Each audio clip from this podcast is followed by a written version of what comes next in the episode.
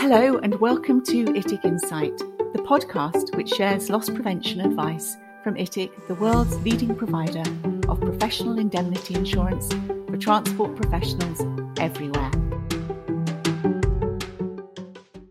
Hello, and welcome to another episode of the ITIC Insight podcast. I am Robert Sniffen, and today I am joined by our new CEO, Tom Irvin. Hello, Tom. How are you? I'm well, Rob. How are you? Yeah, yeah, not not bad, not bad. Just before we begin, I'd also recommend you listen to our previous podcast with our now soon to be retiring CEO, Stuart Munro. Very entertaining and highly recommended. So, Tom, I think what we'll do is we'll start off with a little bit of background from you. I mean, where did it all start from you to get to this point today? Thanks, Rob. Yeah, well, um, how far do you want to go back? I suppose I um. Well, maybe not when you were born. You can you can skip a, skip the early years. Skip that stuff. Okay, how about we start with the sort of the Thomas Miller uh, when I joined Thomas Miller. Yeah. So I um yeah, so I sort of came, I came out of university in in New Zealand and thought, you know, as many people do, what do I want to do with my with my life? And uh, I was fortunate that a job came up with Thomas Miller with the TT Club in our Sydney office. So I jumped on a plane, moved to Sydney, and spent spent a few years there. And that was, I guess, my sort of introduction into the world of Thomas Miller insurance I don't. Th- I think I remember going to a function within my first week of being in Sydney and sort of not really having a clue about what reliability was, let alone uh, you know, let alone insurance or anything else. So yes, that was a sort of. Uh, but anyway, never looked back. So you're working for the TT. I mean, what what was the what made you decide, or what made you um, discover ITIC and wanted to move even further from home back in back to the to the UK? Yeah, so I had, I had three and a half years in Sydney, and that started off as a as sort of an underwriting technician, I suppose. And then I think I wanted to dabble in claims. It was a pretty small team there, so you kind of saw what was going in in other parts of the office. So I sort of moved over to the claims side of TT, and, and part of what that Thomas Miller office in Sydney does is also handle claims for some of the other Thomas Miller businesses. So, as perhaps correspondent for the UK P&I Club, uh, but also they had some ITIC claims. And I guess that was my first introduction to ITIC. And I remember that you know the TT Club claims were all on a, a, fairly sort of brand spanking new IT system. The ITIC claims were these sort of tatty paper files kept kept in a cupboard, which would be dusted off whenever a message came across from London asking us to you know perhaps have a look at something. And I actually remember it was one of your claims, Rob, which was my first of introduction to ITIC, and I think you probably know the one I'm talking about. But it was uh, I think I'd been there a couple of weeks, and uh, I was told that there was a an ITIC case which was going before one of the courts in Sydney, and then it would be worth me sort of popping down with the lawyer who was acting for, for ITIC, for the ITIC member, just to sort of have a look and see, you know, see what was going on. So I did, and it was the it was the it was a personal injury case, which is unusual for for ITIC, but it was a it was a lady on a I think it was a yacht, wasn't it, who'd fallen down some stairs it was a New Year's Eve, a New Year's Eve party, if I remember. New Year's Eve party, of course, yeah. And so I think our, our member was the naval architect who designed the, the yacht. There was allegedly some issue with the position of the handrail, I think. So I think from early on, I kind of knew that um, knew that these ITIC claims were a bit different, perhaps. And I also remember another another ITIC claim for a ship agent, a member, still a member in Australia, and I was sort of asked by uh, one of well your predecessor, I think, looking after the Australian business to to go up to a mediation in Brisbane, and again that was probably my first experience of a mediation, but it was um, it was a claim where the agent had allegedly got involved in advising on some how to separate some cargoes in a bulk carrier and then ended up well the operator ended up using a container to do this and it was a disaster everything went wrong and the other interesting point about that claim is i was looking back and how ITIC's retention on that claim was twenty five thousand dollars, I think. wow. Now a lot more. So I think, yeah, I, I think from quite early on, I kind of knew that the ITIC was a little bit different, and and obviously we'd had you know we had visitors from from ITIC in London who would come out to see the members in Australia, and so I guess I sort of got to know through those visits whether it was Stuart Munro perhaps or or others from London. So yeah, I guess that was that was ITIC, and then and then I guess the time came when I thought, right, I've you know it's time to do something a bit different, move somewhere else, and I was I was fortunate that I think at that time in ITIC, a few people had had left for various reasons, and there was a, a vacancy which came up um, as an account executive. And yeah, moved to London just gone ten years ago. I was going to say, so you've been with us. Is it, I was going to say it's over ten years, but is it ten years exactly? Bit, yeah, it's yeah, ten and a bit. Oh wow! Okay. Flies when you're having fun, right? Yeah, it does. It does indeed. So that's ten years, and you've, you know, obviously you were talking about the, you know, the, the types of claims are very different, not all the time, but on occasion. Is that, you know, 10 years from that, 10 years working at ITIC, is that still one of the things you enjoy most? I mean, what other aspects do you do you enjoy about the ITIC environment? Yeah, I think I think that what first sort of strikes you is that that account executive role and how varied it can be. And I think that's one of the, the great things that I will certainly continue have no intention of changing is that you have, you know, like you and I handling, you know, handling claims, doing underwriting, sort of being responsible for an area. And really, I, I suppose that's what struck me when I arrived that, right, this is your area, it's your responsibility, grow it. And of course, you have that support from others. And, and you know, of course, we have dedicated claims handlers as well for the things that sort of get a bit, get a bit complicated. But it's always, I think every day is different, and I find that you you'll come in and you won't necessarily know what's going to be in your inbox from the other side of the world, what's what's happened, what's gone wrong overnight, what kind of mistakes some members have made in the early hours where they need our help. So I think it's yeah, I think that is what I've enjoyed. The opportunity to travel, of course. Oh, we miss traveling. Yeah, don't we all? Yeah.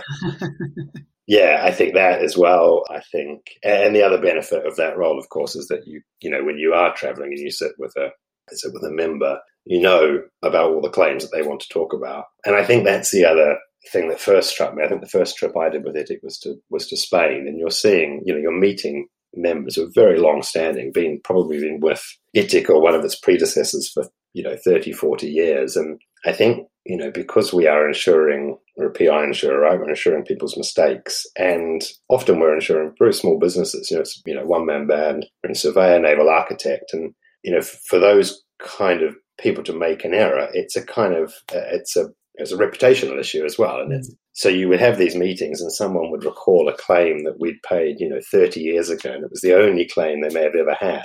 But it kind of resonated how that really sticks with that really sticks with a member because they won't, you know, that they're not a perhaps what I was used to dealing with TT club claims. Freight forwarders is always kind of, you know, damaging cargo, run of the mill kind of stuff. But with, I think with it, you sort of appreciated that how important the club's support was and how people really remembered that. Some years later, of course, I didn't have a clue what they were talking about, but um, but I think that sort of struck me as well. So I think yeah, the loyalty, the loyalty of uh, ITIC members is unparalleled. It feels, doesn't it? Yeah. So now you are, you know, I can say this out loud now. You are CEO. We've all known for quite a while, but obviously wasn't public in a public domain. So what are you? Um, I mean, what are you looking forward to most with your new role, and what challenges do you expect to face in the, you know, coming months, years, well, early years? Yeah, I guess the challenge, let's not screw it up, right? Um, it's always rule number one. Yeah, I think I'm fortunate, obviously, to be to be coming into this position with ITIC in in an incredibly healthy position, as you say, with with members who are incredibly loyal, long-standing. So you know, it's a right, it's a nice it's a nice time to sort of to take over from from Stuart Munro. What am I looking forward to? I, I guess I will have the opportunity to sort of see things from slightly different angles. So whether that's more, um, I guess, more interaction with our board of directors than, than I've had in the past. That's always been positive. Obviously, when the when the business is going well and you've got a supportive board, it's it's it's great. And you know, I've always sort of, as I say, enjoyed those those interactions with with the board. I guess there'll be more more dealings with regulators which is probably something I think. I think when the latest letter came in from the regulator, Stuart sort of danced with glee that it wasn't him that had to, happily pass that to you to deal with that. So he was quite happy to pass pass that baton on. I think in terms of challenges, one is is well, I, I mean, it's a good thing, right? It's maintaining those service levels from it. You know, it, we've always that's always been drilled into us and drilled into me from an early stage that we can really set ourselves apart by responding quickly. You know, and I think if you look at the Australian business, for example, you'd often have, comments, I think, where the brokers there would say they get a faster response out of out of us in London than out of the local market, you know, because we would we would always and you still, you know, go back if you know overnight, so they've got something waiting for them the next morning, and so maintaining that is is crucial as well, and that's what members have come to expect, and rightly, yeah, rightly so. So yeah, like I think you're also lucky. A lot of you know the, the staff of you know 20 odd people at ITIC we've all you know we've all been there quite at least five years, if not, you know, obviously a couple of new people, but you know, the experience is there that hopefully helps you. Doesn't make it as uh, too tricky for you in the early stages. It is absolutely. There's there's a very experienced staff, and I don't need to tell people what to do to do their job. So it's as I say from that from that from that perspective, and I guess I guess one of the challenge you know challenges is retaining those you know those key key skills and and and the junior staff sort of tra- you know training them and giving them the opportunities that we had. And okay, it's been a bit more difficult at the moment with, with travel, but that will that will change and something to look forward to. Yeah. I mean, okay, so it's slightly away from uh, from work for a bit, and uh, let's find out a bit more about you as a person. What sort of um, you know hobbies or pastimes do you do? I mean, when you joined when you joined ITIC all those ten years ago, I think every weekend you were in a different European country. So I know travelling was probably one of your favourite pastimes. What other uh, interests do you have? Yeah, so travel. I mean, I think I would. Yeah, I would. I would come into the office on a Friday with a suitcase and I think you'd be more European cities than pretty much anyone else in probably the UK. yeah, everyone of roll their eyes as to where, where you're off to now, Tom. Uh, so yeah, travel, yeah, uh, sport into sport into probably more, more watching than watching them playing, and probably more rugby than football. But uh, well, we did. Do you remember? It was about well, it was probably about eight or nine years ago. We, I took you to uh, a England England uh, Arsenal game, didn't I? I did. I've been yeah, you did. You did. And I've um, Kevin Sanders taken me to the old West Ham games, which, yeah. is, which is always an experience. so yeah, I'll, I'll, yeah I'll watch any watch any sport, and so yeah, I guess sport and, and travel. And I think I've been you know again with it, I've been lucky to go to some pretty cool places. So, what would be your um, your favourite place, or not? Well, maybe not. I wouldn't say favourite because you know the place you enjoyed going to the most. I mean, I'm sure you've got plenty. I think it's probably Japan. I think I first, yeah, I first went to Japan when I was well at high school, and then I think I don't know, I've probably been back ten times since. A few of those with oh wow, really with ITIC was last year, last there for the Rugby World Cup 2019. So I think, yeah, I, I just love the food, the people, the ease of kind of getting around, and I think for a you know, for a 16 year old from Wellington who'd, you know, never really been anywhere apart from maybe Australia, you know, to, to turn up in Tokyo and the bright lights of Tokyo was like, wow, this is, you know, this is another world. So I, I, yeah, I think it's still, it's still Japan. I've been to some other interesting places. I mean, Iran was, was fascinating a few years ago. Wow. Probably the, the strangest places I've been with Thomas Miller is Papua New Guinea, Port Moresby. It's not somewhere you want to race back to in a hurry. Yeah, it's quite um, can be quite dangerous. Well, not dangerous, yeah. but yeah, you're very, very aware. Yeah, yeah. It's um, again interesting, but you're fairly stuck in the hotel or the or the yacht club or the so-called safe places. I think so. Yeah. But it was good. Yeah, it's you know, I'm, I'm always up for anywhere really. Is there any place you definitely you haven't been that you would like to go? Where's somewhere South America? I haven't seen South America, so that's that's probably the sort of big hole in my.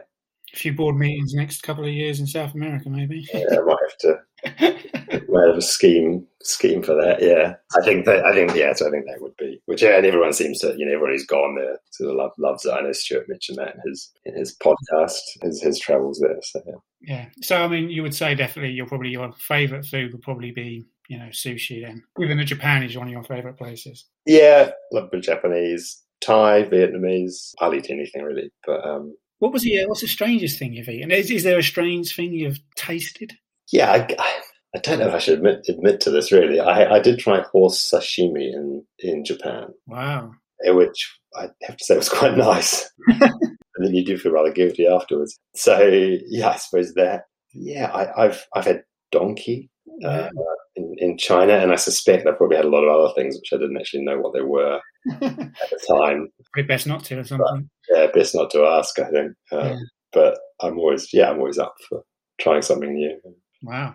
Donkey, interesting. Okay, so what um, what's your favourite film, or what's the film you think you've watched you enjoy watching the most? I think favourite film's always a bit bit vague. So, what do you enjoy? What's a, what's a film you've enjoyed watching the most? Maybe. I think one that I always, when you know, when you turn on the telly and something's on, and you sort of yeah. end up with it. I think Forrest Gump. I always enjoy. I think it's a great a, film. It's a great shout. Great film, great music, and it's a real, um, you know, kind of give. It's a good sort of snapshot of lesson in American history, isn't it? I guess you can kind of watch that and get a fairly good idea about you know America through yeah, the through the century. So yeah, I think I think that one probably. Wow, that's a good one. I like that. I'm impressed. What was your um? What was the last book you read or music? Stroke my podcast you downloaded? Or currently listening podcast, to? of course, was the yeah the ITIC podcast. Of course, that was the standard. What's the second one? Which is of books. I I have a house full of books, but I'm much to my embarrassment not a great reader. But I did read. Uh, I had a couple of weeks in Greece over the summer. I did read a book called Shuggie Bain, which yeah, I think it won the Booker Prize. It's a very depressing story about a uh, a sort of Scottish boy with an alcoholic mother. So probably not the best holiday. Oh, wow, okay. I do do recommend it, but um, yeah, it's uh, it was a it was a a good read, but yeah, a bit a bit heavy for a holiday, perhaps. Yeah, not really the uh, standard holiday go-to book, is it? But oh, interesting. Um, so music, are you not huge into music, or I am into music. I, I couldn't say what I last downloaded. I tend just to sort of flick on Spotify and it'll take you in one direction or another. One Direction? So you just said One Direction. No, I think we might edit I think you just said that's your favourite band. Okay. okay, right. On finally then. Okay, so finally to end this, uh, what would be your what's your biggest pet hate? I do like to think I'm fairly tolerant. I hopefully don't have many pet hates. Um, I think probably one thing I, I don't like being late, but that's myself as opposed to someone else. So I'm quite forgiving, I think, of other people being late. And you know, so don't don't worry about that too much. But I um yeah, I don't like being I don't like myself being late. But then I, I also hate being terribly early for flights. So a lot of people will get to the airport sort of four hours before a flight, and I always tend to think, well, we can push it a bit a bit finer than that. And uh, I've only been caught out a couple of times, I think, with with missed flights. So Really? so yeah, I don't I don't like hanging around airports, but yeah, so I think me I don't like being late to, to things myself. But other than that, I think I'm as I say fairly tolerant. If you're on time, you're late. That used to be a There we go. yeah. Okay, well, I think we could uh, we could wrap this one up. I just all to say the uh, left to say is uh, you know thank you. Tom, uh, for uh, joining me today, and uh, yeah, that's it for me. Bye bye. Bye.